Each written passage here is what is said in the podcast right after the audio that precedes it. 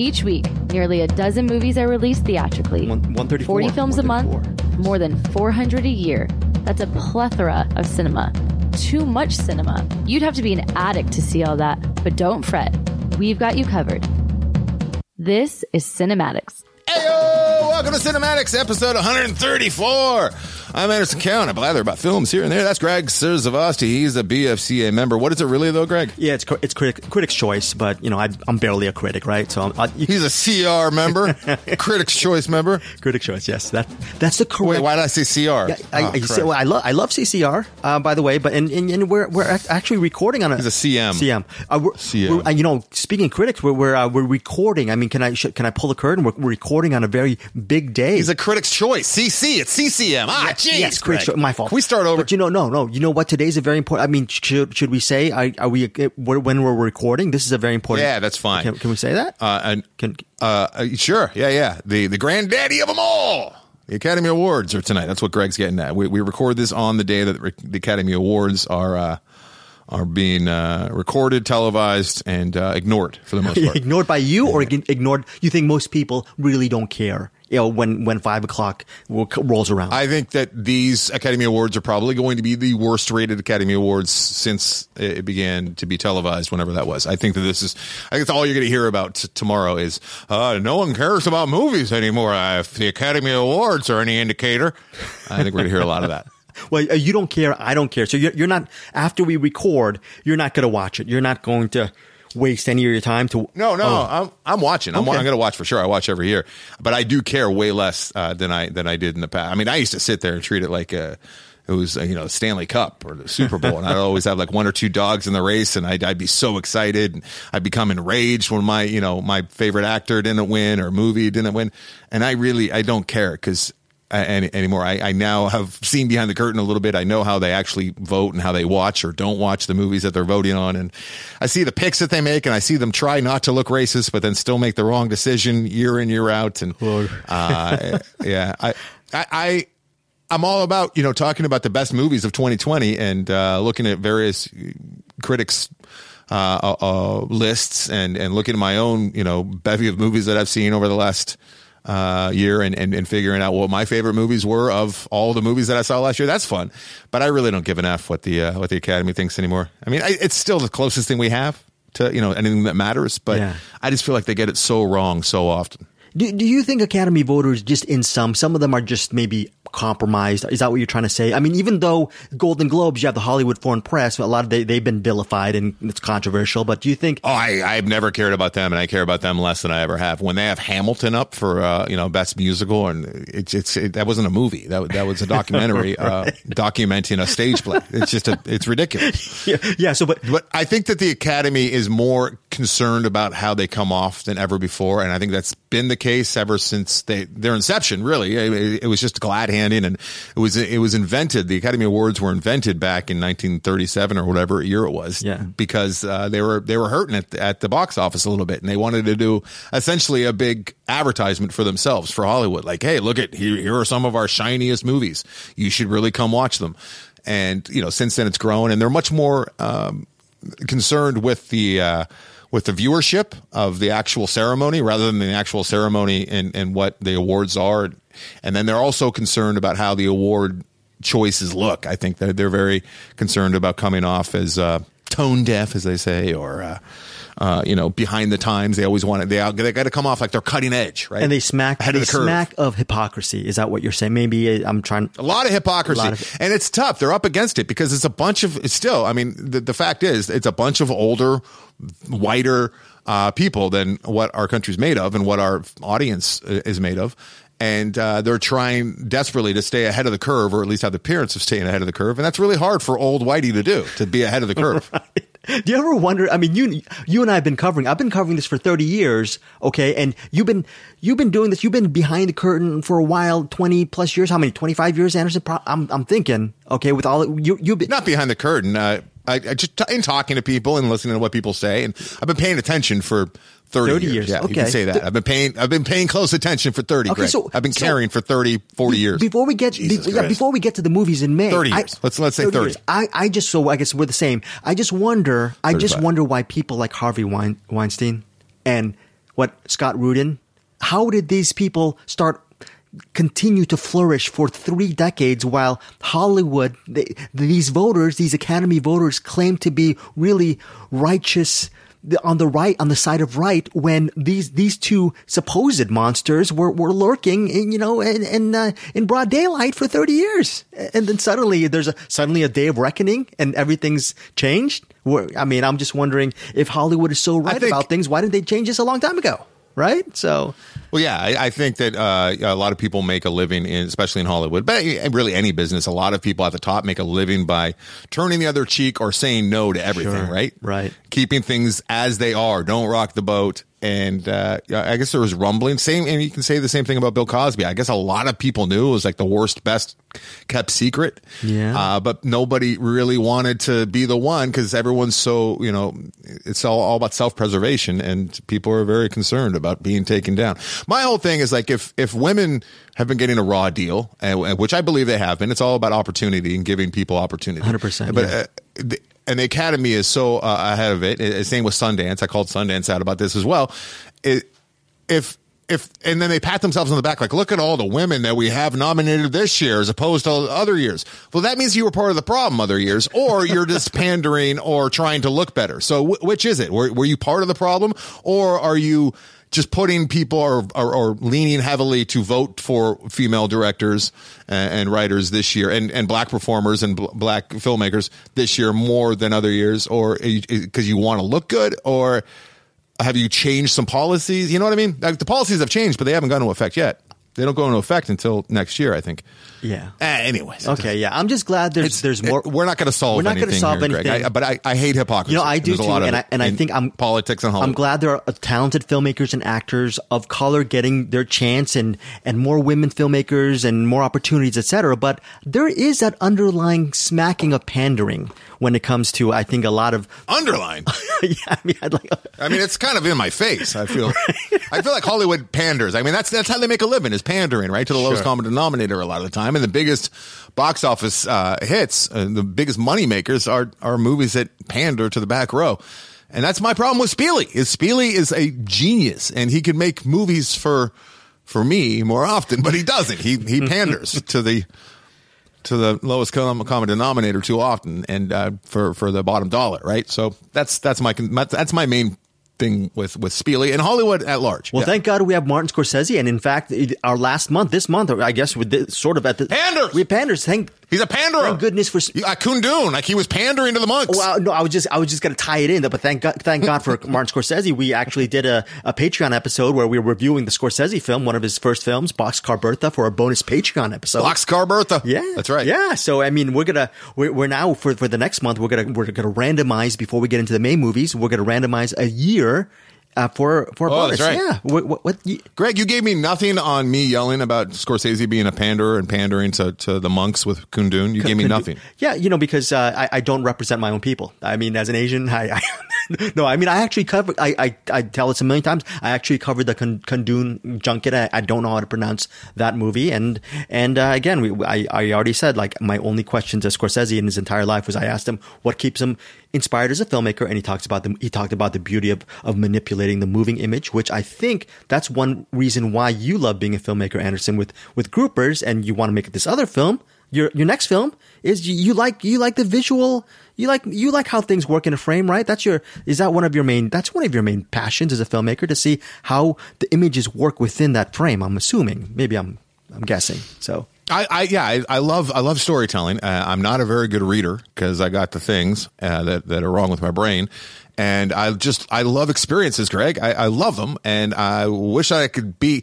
There's that uh, Nine Inch Nail. I've never actually said this out loud because it's pretty douchey, but that, that Nine Inch Nail song where he says he wants to F everything and be everything. Yeah. And, Uh, and like, I, I totally relate to that. Like I, I want to experience everything that this little life that we have has to offer, good and bad. I don't, you know, I don't want to like go down really, really rough roads, but uh, I would like to experience them maybe for a couple hours in a dark theater and see, you know, get as close that I'm willing to get to some of these experiences. And movies are the best, the the, the best uh, vehicle for that, I, that I've found. I, I'm sure reading's probably a little bit better, but I'm a really bad reader. So thankfully, I guess.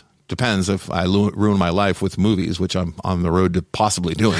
But uh, if it wasn't, if I could read real good, I'd just be a bookworm probably. You know, I just, I just, uh, I think the same as you, and I, I want to, you know, walk in other people's shoes and understand and experience everything I possibly can during my limited time here on Earth. And uh, yeah, telling stories w- with visual means is it's so much fun. It's so much fun, and the collaborative process is so much fun, and the the limit, literally limitless uh, possibilities and options that you have uh, when working with sound and picture uh, is great.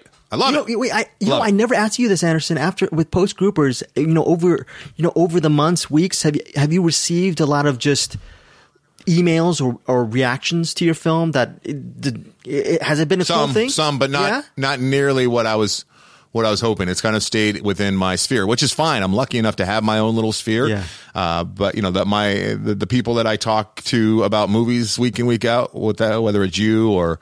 or uh, Brian over there, or uh, you know the, the nonsense that I do over with the After Disaster, like it's it seems to kind of be within that world. It hasn't really broken out much beyond that world. It has for sure. People who have no idea who I am have definitely seen Groupers. Probably the majority of people at this point yes. who have seen Groupers, I I would guess, have probably beyond my little uh, universe. But uh, yeah, not the uh, not the kind of.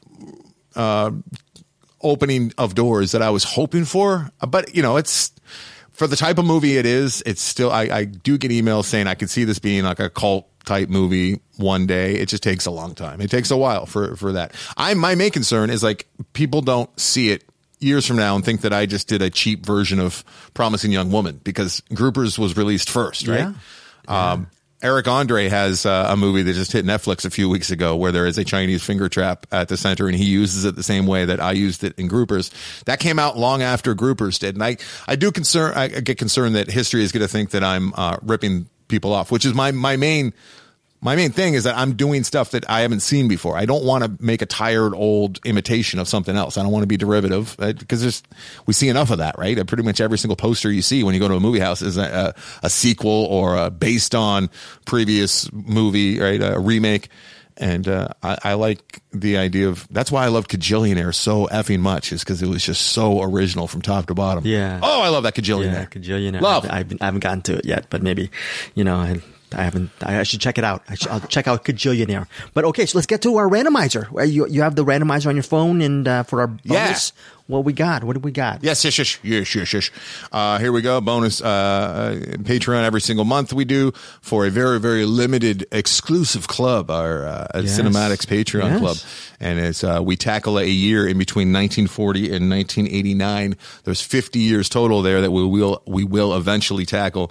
And every uh, month we we randomly select a new one that we have not done before. And in that year, Greg picks a movie that he has not yet seen, and I pick a movie from that year that I I have not seen. We watch each other's movies as well as our own, and we review, do deep dives on those two movies, as well as that year in film. We talk about uh, birthdays uh, from that year, as well as uh, top box office movies, uh, the Academy Awards from that that year, of course, as well as uh, any kind of, you know, landmark momentous things that happened in cinema that year. So it's fun. It's great. It's a, it's a continued edu- education for, for myself. I, I don't want to speak for you, Greg, well, but uh, it gives me an excuse to, to go back and tackle um, things that are a blind spot. Well, thanks me. to our Patreon supporter, supporters, we were able to review the Ingmar Bergman film Cries and Whispers, which is considered a masterpiece, a classic, a, a seminal moment in cinema.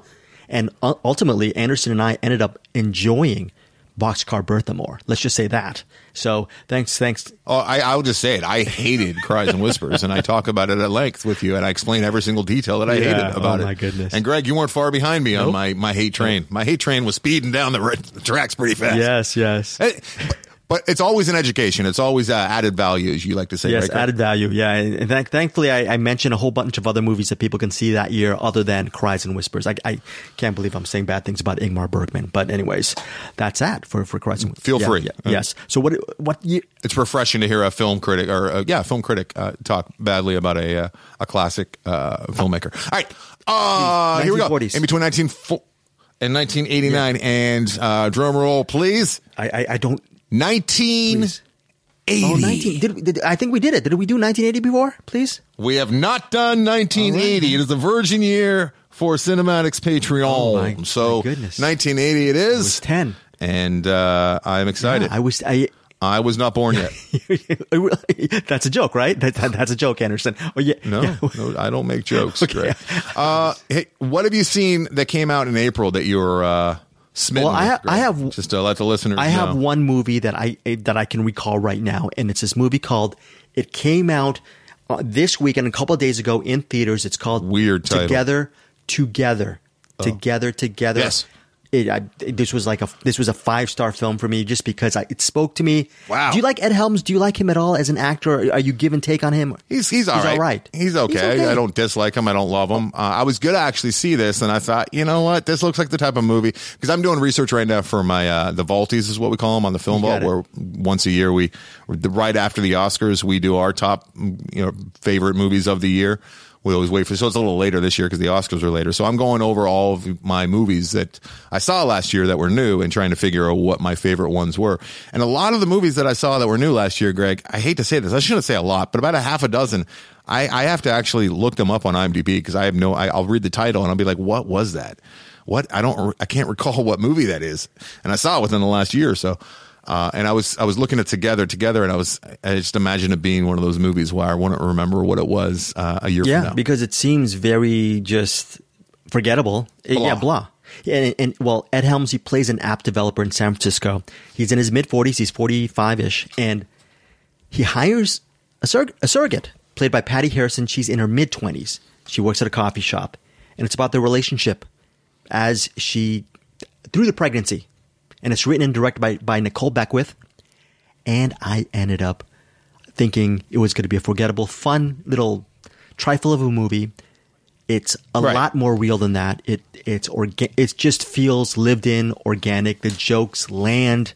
Everything is. And that Patty Harrison, I I don't know know her very well, but she's a very good comedian, and she's excellent in her role in this. And Ed, Ed Helms is fantastic. So they have great chemistry.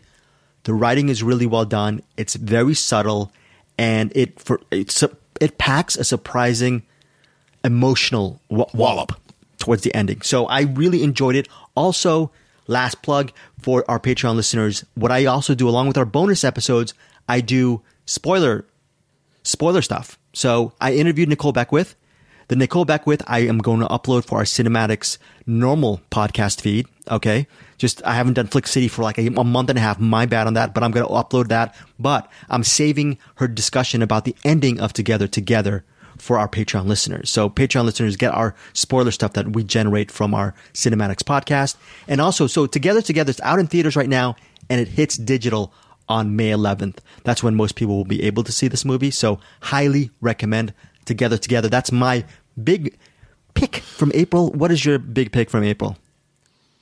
Uh, before I do that, Greg, do you, have you gotten any negative uh, feedback uh, from other critics, from your peers about doing uh, any spoiler-related stuff with these people? No, zero. I mean, I mean, because like, I know it's kind of an unspoken w- word that you don't rule, that you don't, uh, you know, in the junkets, anyways, that you don't uh, get them to talk about, you know, the ends of movies. Uh, but this is for a very exclusive.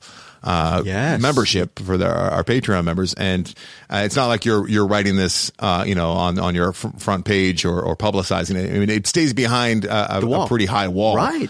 Yeah. yeah. It stays behind the wall, but I, you're the only one doing it out there. I don't, I don't think anyone else, I'm sure there's critics that will spoil movies in, in, in their reviews and talk about it and give you the heads up, but I don't know if they actually talk to the filmmakers and, uh, actors and, and whatnot about the ends of these movies. I don't, I think you're the only one asking these questions, and I bet that's why you get the good answers well, that you get from them, because they're, they're, they're fresh questions you. that they haven't heard on the thank junket. Thank you. Thank you for that. Yeah. And well, the, because of the whole pandemic situation, they're, the junkets now, as you know, everything's now Zoom. So a couple things. The reason why I'm able to get the spoilers and I only keep it for the Patreon stuff is, number one, I do this whole excuse the excuse me using the word Woody Allen. I do I do the Woody Allen. I'm I'm a neurotic, insecure guy, and I'm gonna say, hey, by the way, I'm gonna make sure all our Patreon listeners watch your movie first. That's my little qualifier. Let's just very quickly talk about the ending of your movie, and they usually that right. director or actor respond well to will that. Sp- will respond well to that. And then since it's Zoom, they take a look at me and they realize, you know, here I am cooped up in my little my little room, and I'm a lonely fifty uh, year old man. And they say, you know what? I'm just gonna I'm just gonna throw him a bone, and I'm just gonna tell him throw him a, throw bone. Him a bone, throw yeah. him a bone for him and his and, and, and his lovely Patreon subscribers. So that's why I get all the good stuff. I I, I empathy, right. sympathy. and and I get some of the, the gems. So thank you for that, Anderson. That's very good. So you bring up uh, Woody Allen and you associate yourself with him once again. A couple things on Uh-oh, that. I, I, I continue to to grapple with it, as as people say. I continue to go back and forth. Not really so much back and forth, but like, how do I land with the whole Woody Allen thing? And while I did not like that docuseries that was on H B O, Allen via versus right, um, Farrow thing. Farrow. Yeah. Um, and I'm sure there's a lot of questions unanswered there. Um, where I land with it, and it, is that you got to kind of believe the victim, even if it's just one victim. You got to kind of believe the victim until they give you reason not to. At least, sure. I think the majority of you has to believe the victim. So that's where I, what I'm left with. I, the majority of me has to believe um, what what Dylan uh, says happened, and. Uh, that being said, there's no way I could support or ever associate myself with Mister Allen again. Uh, not that I did a whole lot, and I, it's easy for me to say this because he's not my bag. He's yours. Yes. But what about one hundred percent this? Uh, could we maybe uh, trade out Woody Allen for Todd Solondz, because they are similar? Uh, yet Todd Solondz is much far lesser known, obviously, but uh, they, they maybe even Larry David to a lesser extent. You know what, Todd Solondz, I love his movies. So maybe, maybe. And he is, you know, fear, anxiety, trepidation. Yes. I mean, that's one of his movies. That's the title of one of his movies, right? He he he embodies everything that Woody Allen does, but more so. And, and he, he tackles very uncomfortable subjects. Let's just say that, okay? So, and and. Should we start a whole movement where maybe you we, we can switch out Woody Allen, where where you would put Woody Allen's name here to, to make people understand what you're getting at, uh, but we're going to switch it to Todd Solondz? We should start a I movement. Think we I think should, we, start I think we should. And, you know, unfortunately, my my personal, I think in a previous, I think in the last or maybe a couple of Cinematics episodes before, I was really taking up for Woody Allen. I haven't seen Allen versus versus Farrow. This actually is so funny. It's the the topic of Woody Allen comes up during a very comedic moment in Together Together. They talk about it. And look, as much as Woody Allen has been my cinematic hero, him, Hitchcock, and De Palma for all these years, as much as I try to take up for him, the last, actually the last couple of years, and maybe it's just because of what's been going on, I haven't seen a Woody Allen movie for the last two years. And maybe it's, hmm. maybe it's subcon- You saw Blue Jasmine, right? Yeah, but no, no, I've seen Blue Jasmine. I've seen the, the, That was the last Woody Allen movie I saw, I think. Right. And I, I loved it. I, I really liked Blue Jasmine. Oh, yeah. No, no. Very good movie. And his movies are great. And you can learn something cinematically and, and as a writer from just watching his movies. But I don't know. Maybe there's a reason why I haven't gone back to Manhattan or, or Annie Hall or any of his movies the last several years. Maybe that's something I, as a Woody Allen, just a passionate fan of his work, maybe I should definitely look into. Maybe, yeah, maybe you stop here and then you can always kind of remember him fondly. And yeah, yeah. I don't think I'm going to move on. So here's, I mean, here's a yeah. problem. Like, what if, what if we did start a whole movement? Everyone just switches out Woody Allen's uh, name, puts in Todd Solondz, and then we find out something horrific about Todd oh, Solondz. Be, that's like he, again, like he was like psycho with you, his mom you know, or something, again, and, and like slept with her rotting yeah, corpse. Right, right. You know, again, this is one of these things. Like same, same thing with Roman Polanski. We have to. Do you separate the art and the artist? And in my opinion, I do. Separate the art and the artist, and I know a lot of people do not do that. I respect both camps. I, I mean, I think, right? I mean, can you separate the? I mean, it's. I think it's. I think it's kind of easy to just turn your back because of the uh, sheer amount of art out there. Now, if if if I was like. Yeah. in lockdown and couldn't leave the house and didn't have internet and I only had like, you know, a dozen D V Ds to to watch, I, I think I'd probably have to watch Polanski movies and Woody Allen movies if that's all, all I had to get my hands on. There's a, there's enough out there, I think, that we can uh, uh, just say, okay, I've seen what he's done, and now I know I have a better idea of what kind of a person he is uh, or her or she is. That hasn't happened yet. Uh, and, you know, I I'm just going to move on to newer and other uh, artists and remember what I liked from that artist, but I'm not going to continue to support. I think that's, I don't know. It's, it's tough. No. I've heard some people say we got to wait till he dies. It's like, that doesn't make any sense either. I mean, it's still going to be, if you know, um, going back to like that movie Powder, uh, if you yeah. recall, and the, I did and that the, press the filmmaker that made yeah. Powder. Yeah. Did you? Did you interview Salva? The, the yeah. what was his name? Sal, Salva? Salva? Yeah, I, I think I forget what, what was, was said during the press junket, but yeah, I, I did it. I did the interviews. I did the interviews for that a long time. Powder, Powder. For those of you who might not know what we're talking about, is a, is a movie that came out in the, I want to say the, the early nineties, and uh, it, it turned out that the the filmmaker writer-director, uh, I'm not going to say his name. I'm not trying to like sully, you know, people's yeah. reputation any further, but turned out that he was, uh, he had, he had a uh, penchant for uh, the younger uh, and the uh, the hairless, and uh, gross, I know. And the movie Powder, the reason why that's um, of note is because the movie, movie Powder is about a uh, a guy who gets struck by lightning and loses all of his hair and becomes like a sentient being, almost you know, like, like, a, like a, a soothsayer. Like he can see the, he touches you and he can see your past, yeah. right? That's what it is. And I get, and then you look at the movie, and you know what you know about that uh, the filmmaker now, the creator, and then you look that he at the movie and what he's made. It's almost like he made his own sexual fantasy for ninety minutes on screen, which just kind of gives you the heebie-jeebies. Definitely does. The heebie-jeebies. Yeah. yeah. Heebies. And, and they promoted that movie. They did. Disney promoted that movie back in the day. That big. Was, that was yeah. a big film. It was a Disney movie. Yeah, that's right. Very, yeah. Yeah. Powder. Powder. But so uh, too bad it didn't come out in nineteen eighty because I would actually uh, make that my. My movie. No, no, I'm kidding. Uh, all right, so your big, your big April uh, movie. April, April, Sorry. April. My big April movie. Where did it go? Where did it go? Where I, I had. I wanted to talk about a couple things real quick. Uh, Gunda oh. is my uh, favorite movie I saw. Get in April, out. Uh, without a what? doubt. I loved Gunda. Yeah, yeah, yeah. Uh, absolutely love yes. this movie. Uh, it will haunt me forever. I will always remember this movie. I don't know if I ever want to revisit it, uh, but. Uh, it's a it's a black and white um, m- movie with very, very long, unedited takes of a pig on a farm, uh, low-level uh, camera operation with shallow focus where you're just sitting there with the pig and her piglets.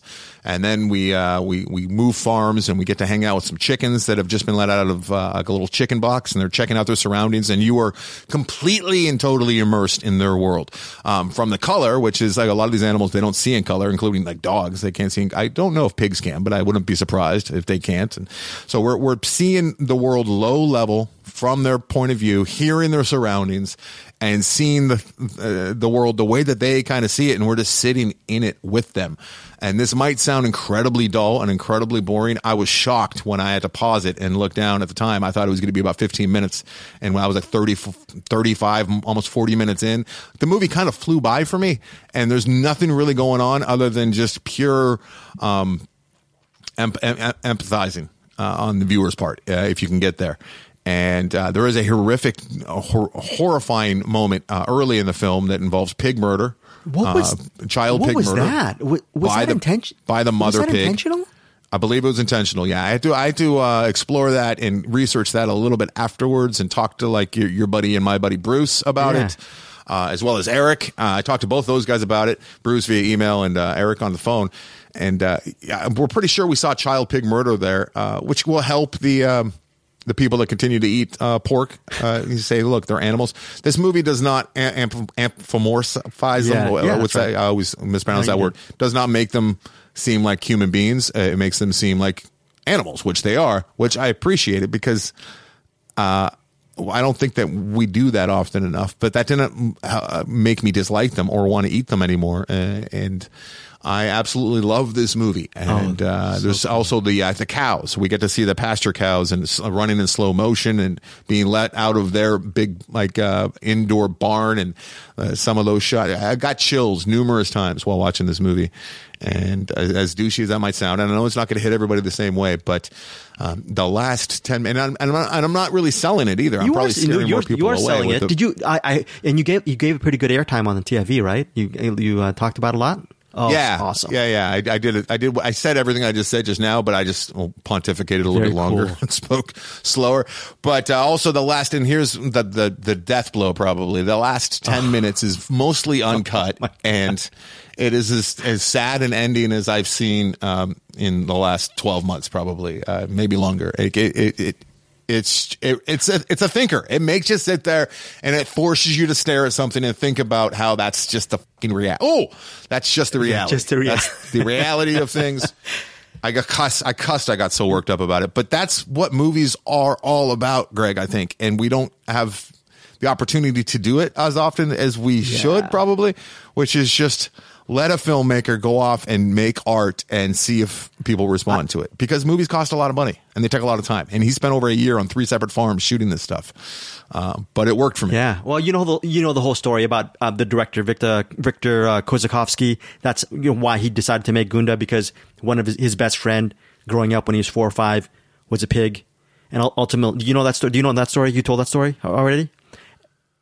No, I haven't. I haven't told this. And story, ultimately, no. That pig was served was was served for like some kind of meal, and he was mortified as what five year old kid. That's just very impressionable, right? So that was right. Charlotte, Charlotte. Uh, no, Charlotte was. Yeah. The, I, The Charlotte spider. was the. But then I forgot, uh, the, the, I forgot the, the name of the pig in that one. But anyways, yeah, you know, I, I get what you're saying. Wilbur? But that's a that's probably I, I think it's the same thing with my my mother. She's Filipino, and she she bonded with the chickens on the farm.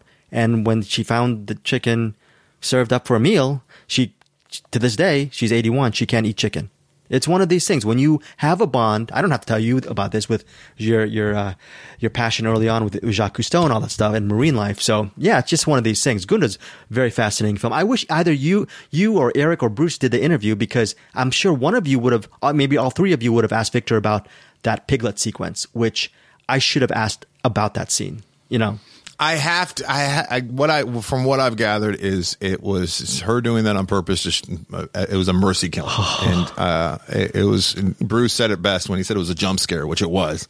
And I wasn't sure if at first I, so what happens is she finds this runt pig. This is early in the movie, uh, who's not with the rest of the litter, and she can hear it though, and it's somewhere in her little surrounding area, which is covered with hay, and she's snorting around looking for it, and you can hear it, and she she finally finds it. And you, as the viewer, and I'm kind of ruining this for people, but at the same time, yeah, no, no, no, you're not. It's, you're drawing them in. It's the whole. Yeah. At the same time, I think this is going to be a barrier to entry to a lot of people, and especially if you're like me.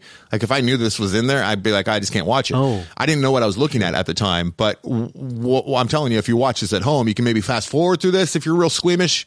Not even squeamish, but just don't want to see. It, it is heartbreaking, and I, I didn't know what was happening. And now, if I were to go back and watch this scene, Greg, it would destroy me, because I would know that I was watching this little pig's last moment. So it's a brand new little baby pig. She finally finds it. It, it stands up. It looks to be happy to be found, and it's like staring right at the camera, and it's cute as can be.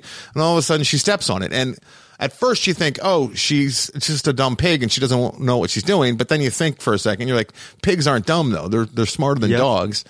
And and she she must know what she's doing. And is she is she is she trying to kill it? And then did she kill it? Because it cuts, but the thing stops ta- I mean, squealing at the point. It's it was awful. It was hard to look at when I didn't know what I was looking at. Now that I know what I saw, I don't want to ever see again. Yeah. I can tell you that. That I can tell you. Yeah, I thought it was a mistake on the mother's part, on the uh, sow, so, sow, sow's part. And and then it, it was just, she wouldn't move. I mean, the, the mother wouldn't move, just mm. kept on kept on through the squeal. So anyways, very nightmarish. So I would imagine that that's what they wow. do to a pig that's not going to make it anyways and starve to death, and they just try and make it quick and, and over. Well, uh, you know, I think that's an evolutionary uh, thing. Yeah? But I don't. I, I'm I don't. so glad you saw it. I am so glad you, you enjoyed Gunda. I love Gunda. But we talked about it last month. Uh, that was definitely one in our. Yeah. At least I brought it up. It was on my list okay, for sure. Cool.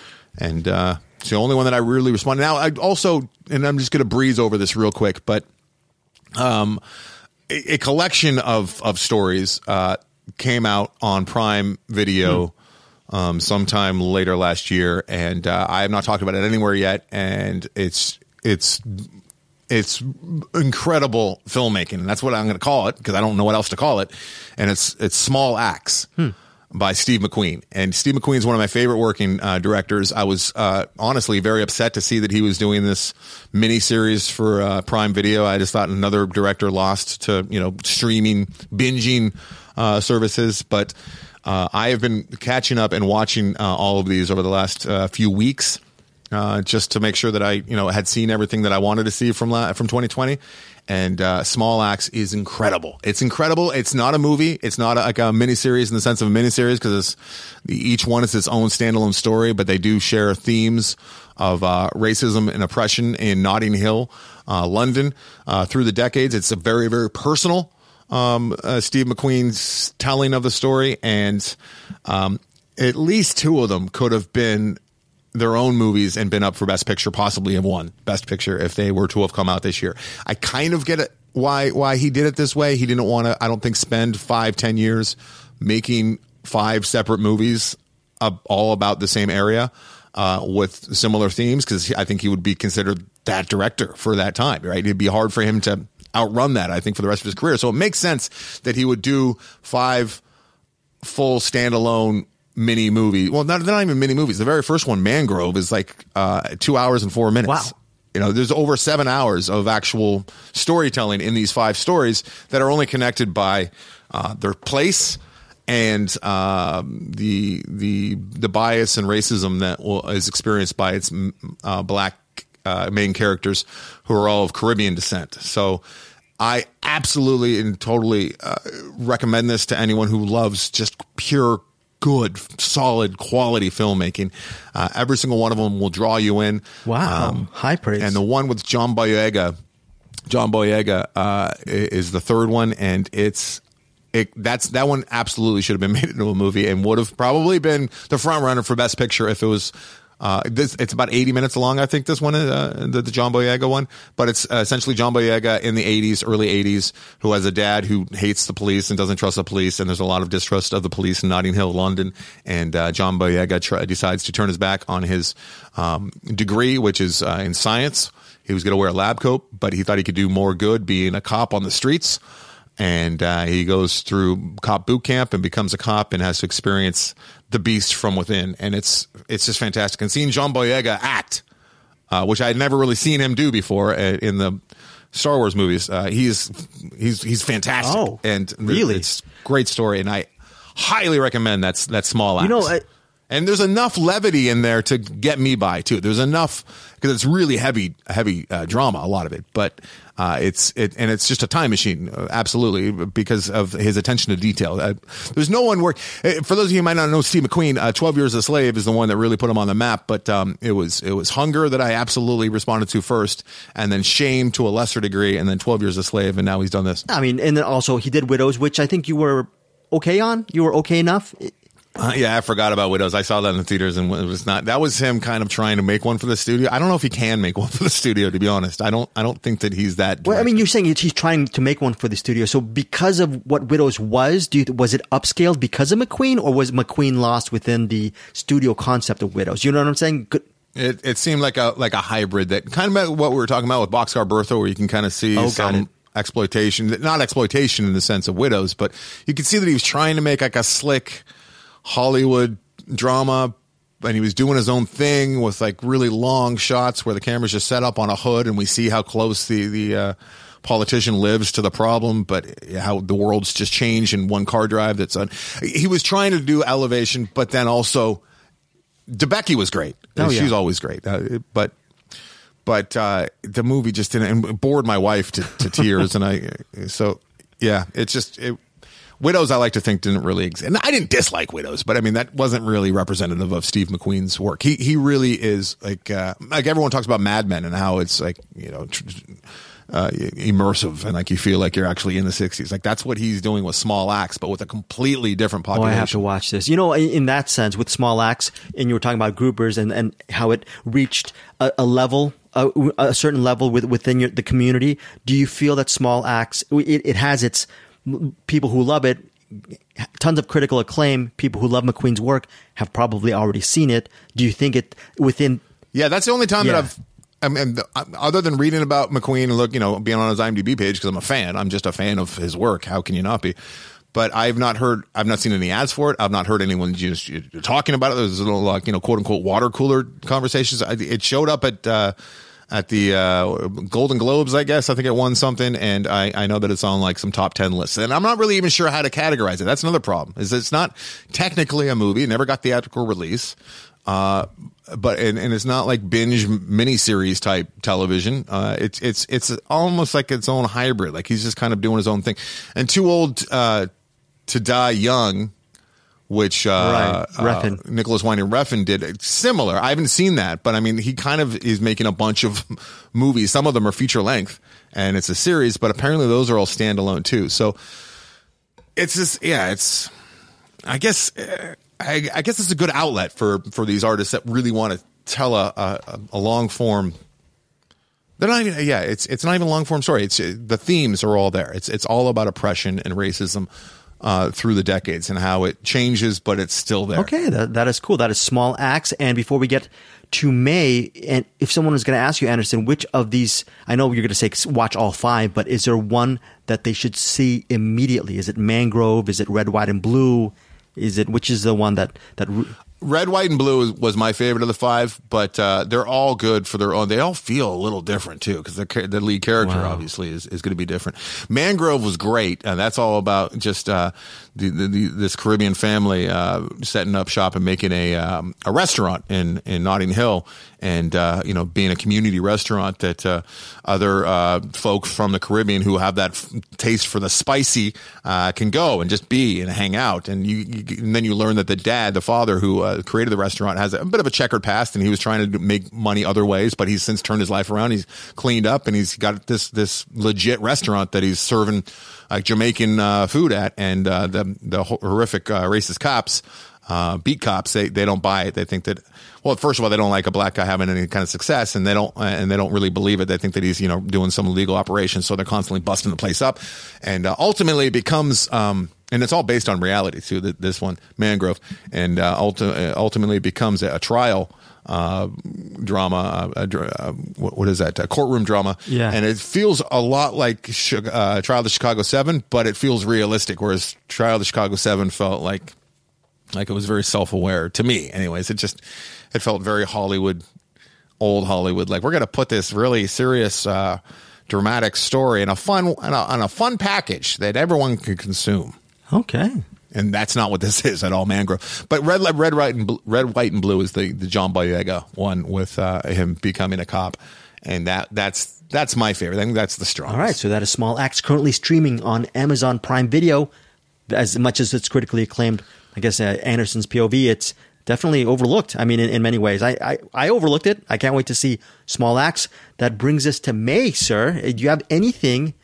For May seventh, anything exciting? I have I have one for May seventh, and I, I know this is a movie that we're finally yeah. doing it.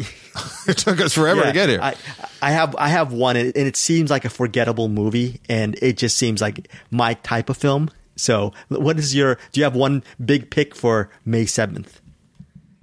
Yeah, absolutely. Um, this is one that I would have seen last year if it came out. Uh, when it was originally slated to come out, but that is Wrath of Man. It's Guy Ritchie doing Guy Ritchie stuff, and uh, he's bringing back Jason Statham in the uh, the lead role this time. So it's called Wrath of Man. I'm not even going to talk about the uh, uh, about the uh, the plot line because it's a Guy Ritchie movie doing Guy Ritchie yeah. stuff, and it's with Jason Statham. You want the, and, you want the reunion, right? It's just it's a good thing. I, I, I'm not going to give it a thumbs thumbs down. I ran into Statham once on the street in the wild, and he just seemed like the most down-to-earth, cool guy, nice guy. Uh, and, uh, you know, I loved Guy Ritchie. He lost his way to me anyways, for me, you know, not necessarily with him, but, you know, he had the Madonna thing, and then he was making movies that were for the studio for sure. And, you know, he makes gritty crime dramas and, and very fun, slick, consumable, goes down smooth um, uh, packages for me, a- unless he's doing something that is not that, which he did for a number of years. But now it seems like he's back to that, like the, uh, the Englishman last year. I love The Gentleman. The Gentleman. Last the year? Gentleman. Yeah, it was last year. Yes. The Gentleman. Yes, yeah. The Gentleman. Yeah, yeah, yeah, yeah. No, no, I love The Gentleman too. I'm excited about Wrath of Man. Or, yeah, so it should be fine. Should be fine. The, so that comes out on May seventh. My pick is probably, I look, it, it seems fun. Okay, and it centers on these three friends. They're kung fu disciples, okay? Danny, Hing, and Jim. And back in the nineties, they were badasses. Now, twenty-five years later, they're middle-aged men. And, you know, so obviously when you're middle-aged, you're, you're, you're afraid of getting injured, and you're just you're just trying to keep your head above water physically. What happens is their master is killed, is murdered, and they reunite. Mm-hmm. These old friends reunite to figure out how to seek revenge on the the people or the person who killed their master. And it's a comedy drama type of thing, action kind of thing. It's called The Paper Tigers. I saw the trailer. It looks funny and forgettable in a good way, enough to, to actually watch. And it seems like it'll be funny. And there, hopefully there, there's going to be enough action scenes to make The Paper Tigers worth checking out. I'm actually going to see it this week, and I'm going to do. I'm going to interview the director and co uh, the co-writer on Friday. Hopefully the movie is good, The Paper Tigers. It's also going to be on demand that day as well as on theaters. So that's May seventh. Very yeah. good. And maybe, who knows? Maybe, moving yeah, on. Moving on. Maybe, I'm not saying The Paper Tigers will be good, as good as Gunda, but who knows? It might be. It's, it's Well Go U S A. They have some really good movies. So moving on on May As good as I mean, what? You know, it's not going to be as good as Gunda, but I'm, I'm sure it's going to be a. Hopefully, it'll be how, a fun movie. How are you comparing that apple I know, to that I, orange? I, I do apple and oranges I, I, I, too much, too much with, with in my life. But May fourteenth, I'm trying to think of. I, I can't imagine a more different movie than Gunda and Paper Maybe Tigers. Maybe one of these days I'll, I'll do a double feature, Gunda and, pa- and the Paper Tigers. It just does apples and oranges. Watch mm-hmm. apples, then the oranges. May fourteenth. I think I think I know what you're gonna what what your pick for May fourteenth is because I got oh, three yeah, okay. picks here yeah. that uh, we'll we'll get to uh, uh, throughout uh, before we're said and done. But uh, Those Who Wish Me Dead, obviously, right? Yeah, I'm, I'm assuming you're with me on this. No, no. I, Those Who Wish Me Dead. Taylor Sheridan is back. He's uh, directing his first one since Wind River. Mm. I don't. I didn't see right? it. I didn't see Those Who Wish Me Dead. I, maybe, really. He's the writer of Hell or oh, High Water. My, my fault. Greg. My fault. Yeah, of course.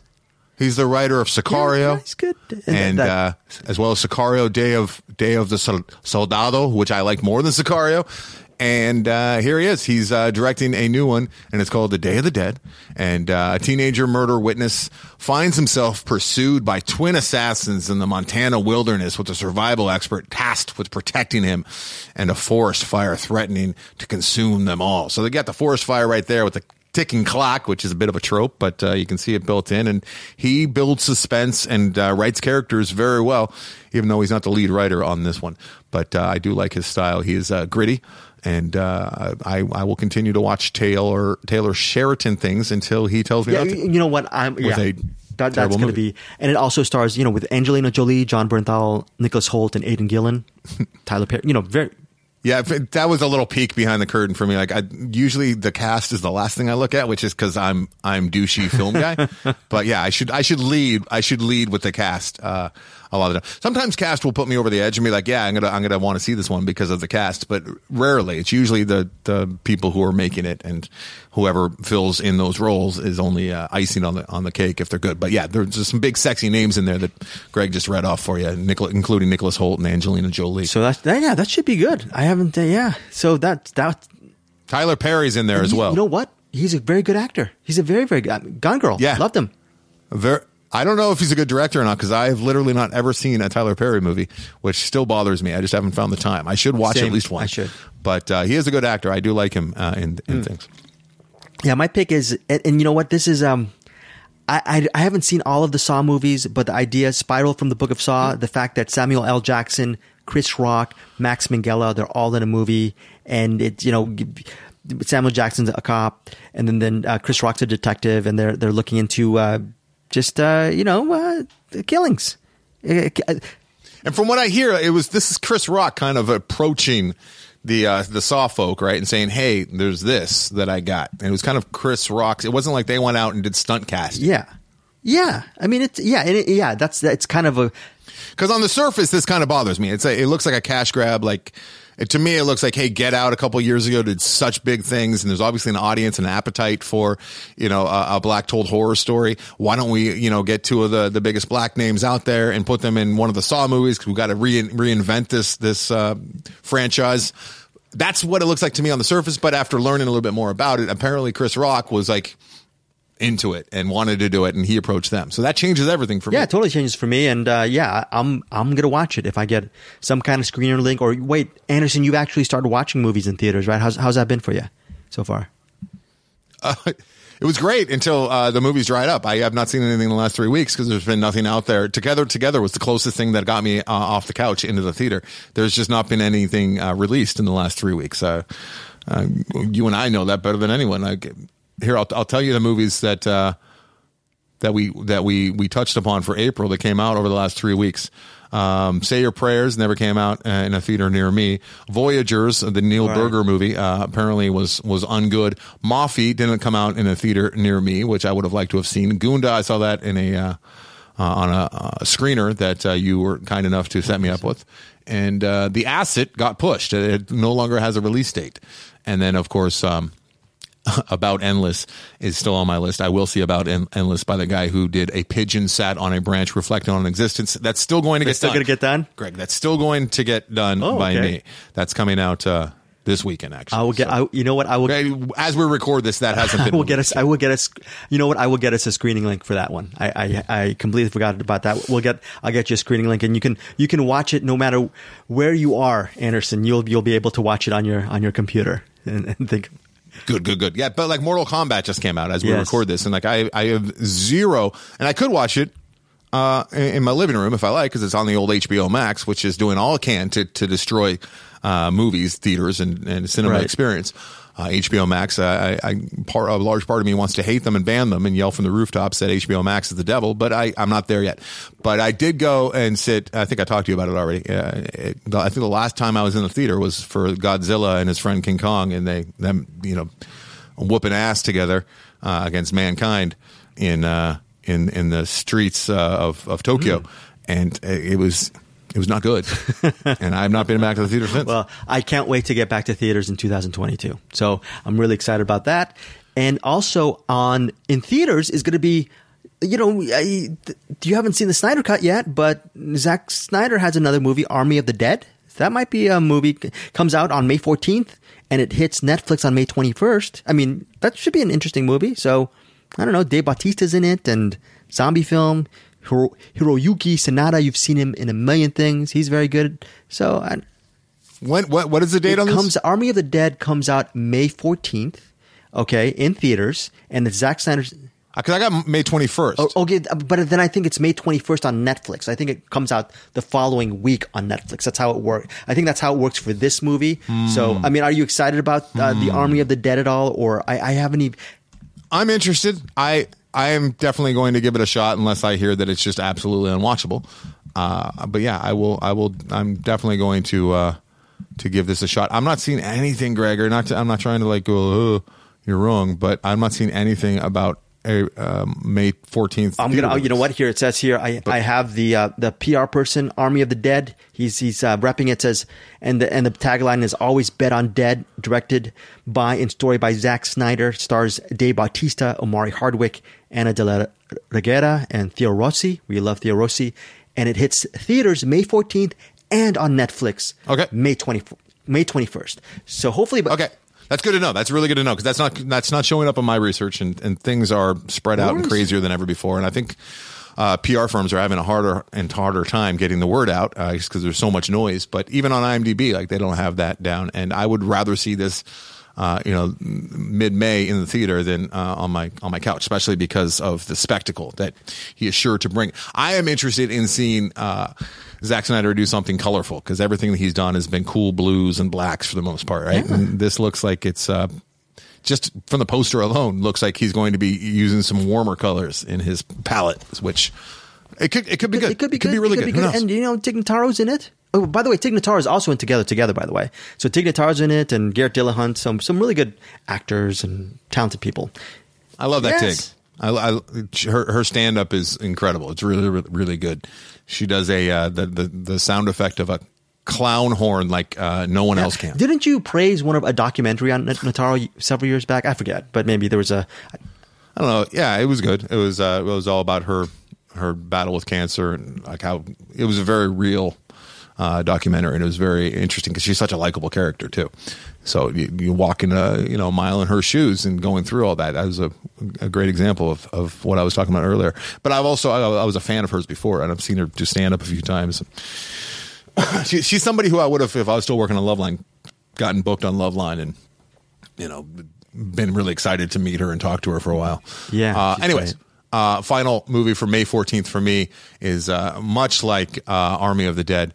Uh, uh, it's it's a movie. It's a French film called The Man in the Hat. I don't know the filmmakers. I'm not familiar with John Paul Davidson or Stephen Warbeck or any of the actors. Uh, but I, I do love the premise, which is a man and, and the man in the hat journeys through France in a Fiat five hundred, accompanied by a, a framed uh, a, fa- a framed photographer of an unknown woman. Um, He is pursued by five angry men in a, a in a Citerion uh, Diane. I, I can only assume it's a car. I'm not a, a big fan of cars, so I don't know. But he, he's pursued by five angry men in a car across France. Why are they chasing him? And how can he shake them off? That I love them. It's it's a high concept, simple story, straight through. He's being chased, and I gotta hope that this whole thing takes place on a road. Who knows? It could be unwatchable, but uh, it's it's piqued my interest enough to talk to you okay, about it. Yeah, that's that's a great premise. The the man the, in the hat. The man, the man in the hat. In the hat. So that is the last one for May fourteenth. We are now on May twenty-first, and the movie I'm really excited about for May twenty-first is this movie. Actually, it comes out in New York on May twenty-first, so it actually comes out in other theaters, in, in more nationwide on May twenty-eighth, is this movie called I Carry You With Me, and it centers on a, it's sort of a flashback to flash forward, the kind of situation where it's a chef, he's working in the U S, and he looks back at his life, Mexican chef, and he's looking back at his life as a youth, when he was living in Mexico. And in Mexico, he has a kid, and he's supporting the mother of, the, of his kid. And he at during one night, he meets he meets this guy named um, Gerardo or Gerardo at a at a gay bar. They instantly connect, and it's about their relationship in Mexico. But ultimately, to support his family, the chef, his name is Ivan, he decides to jump across the border, go across the border to America to find a better life. And it's about his looking back at maybe the family and the love that he he left on his trek to America. Sounds like an interesting movie. Sh- should be really good. And it's getting really great reviews. So it's called I Carry You With mm. Me. And in Spanish, it's called Te Llevo Conmigo. So I'm excited to see this. I yes. S- and it's, it's uh, being distributed I by Sony Pictures Classics. And usually they're... The movies that, that are usually under their umbrella are very, very good. So that's why I'm, I'm excited. Sony Pictures Classic. I, I just recently I saw a Sony Picture Classic. The Father. I didn't see. Oh, The Father. Yeah, yeah, yeah. The Distance and then, one. And then before, and I saw that in the in the in the theaters, and so I got to see a bunch of trailers before it, which I I'm not a fan of the trailers because they give too much away. But I got to tell you, it was refreshing seeing trailers for the first time in yeah. so long. So that was nice. And I saw some other classic uh, Sony pictures that were coming out that did not seem that dry because usually Sony Picture Classics are pretty dry. Uh, a lot of dry ones. Yeah, the, the, but, dry. But they also did that movie that you like. What is it? The Distance. I think earlier this year or something last year. I think you liked that movie, didn't you? The, the distance about the what the they're they have the friends and they're, they're biking or something like that and the climb the climb, the, the, the yeah. climb yes that did not seem like a Sony Picture Classic movie at all. It was there was too much zing and yeah pop and it was good it. Right, you really praised that movie. So love The Climb, Greg. Yeah, I love wow. The Climb. I, need I to love check it that one out as well. So what I did get one angry email though from somebody who who paid six dollars to watch it, and they're like, why did you praise this movie when it was terrible? And I'm like, I'm sorry. I feel bad when people but Uh, all right, so I, I will see your Spanish-speaking uh, oh, right. uh, language yes. film uh, with a, a, a Danish uh, film called Riders of Justice, Riders of Justice. And, you know, it'll probably be a little while before this one is uh, readily available to all of us, but it is going to be playing at the Art House Theaters come May twenty-first.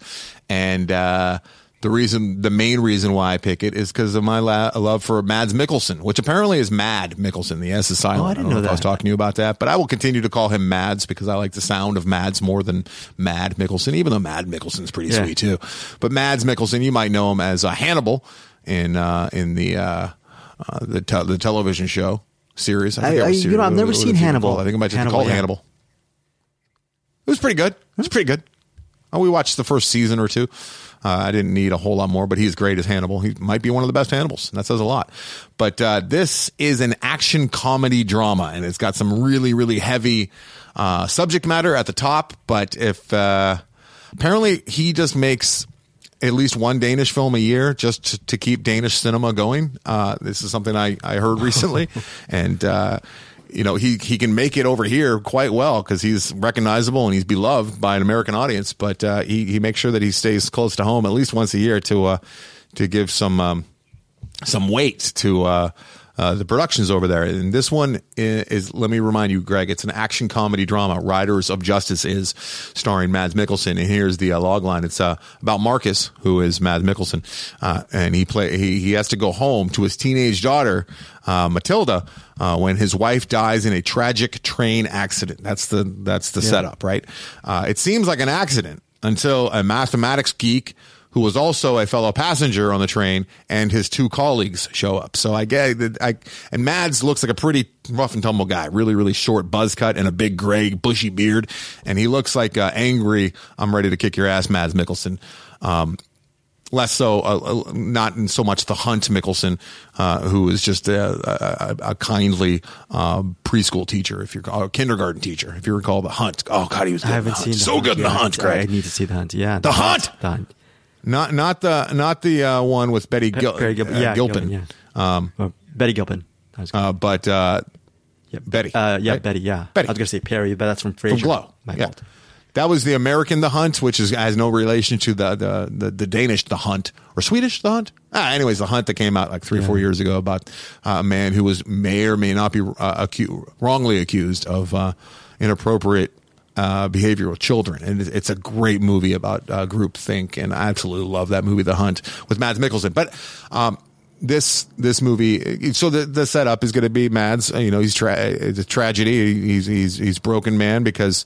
I don't even know. I, I have no idea because he has to go home to his, his daughter. So maybe it's an estranged relationship. Either way, his the mother of his daughter is dead, and uh, he thinks it's just an accident until some geeks who are unlike him show up and say, "Hey, we got to tell you something.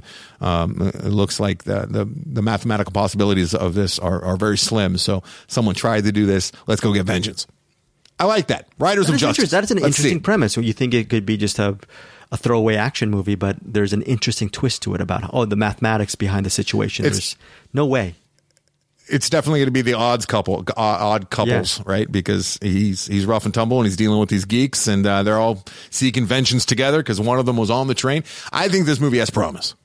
Well, it could be, could be, yeah, could be, could be interesting at the very least. When you know, if it, even if it doesn't completely work, I liked Mads in Polar. That was very good, right? That's a, that's a. That's an action movie that, that worked for me. So love love his work. In which Pol- one? Uh, Polar, the one with him and remember Vanessa Hudgens was in it. She, remember that movie? You ever seen Polar? You haven't seen Polar? P O L A R?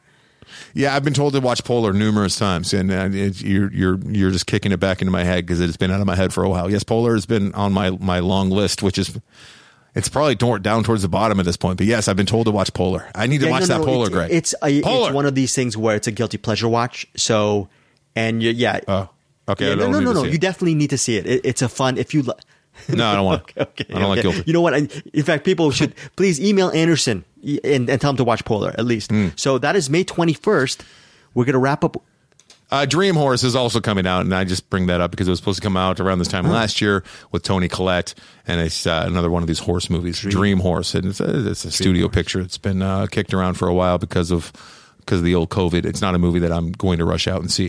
Uh, let's talk about some that we might, though, Greg. Uh, I have literally one movie, literally two, but only one that I'm actually, I oh, actually really? care about for May twenty-eighth. My only May twenty-eighth, May twenty-eighth one that I'm I'm going to probably watch and ask for a screener is the documentary Moby Doc, because I'm a, I like, oh, I like Moby's okay, music.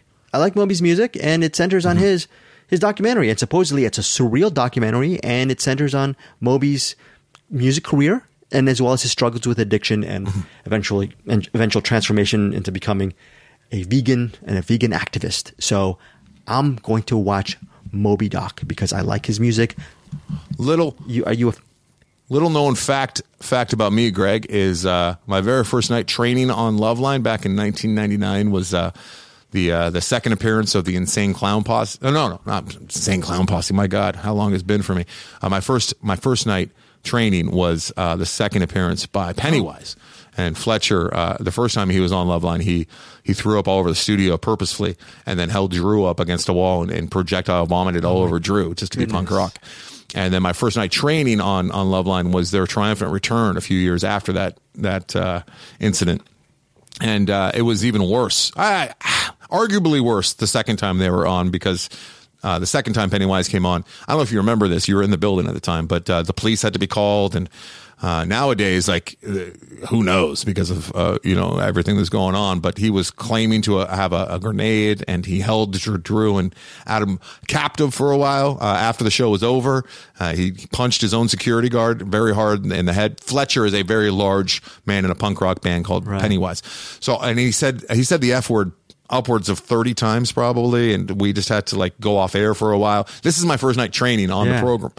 Um few nights later was my first night on the show by myself, flying solo without uh the guy Mike Dooley, who used to be the uh, the engineer of the show. So I was flying solo a few nights uh, later, and that guest was Moby, and uh, it was it was night and day, Greg. Got to tell you. Oh, night very and day. Cool. So that means you are a fan. You like you, you thank Moby for making it nice, a nice situation.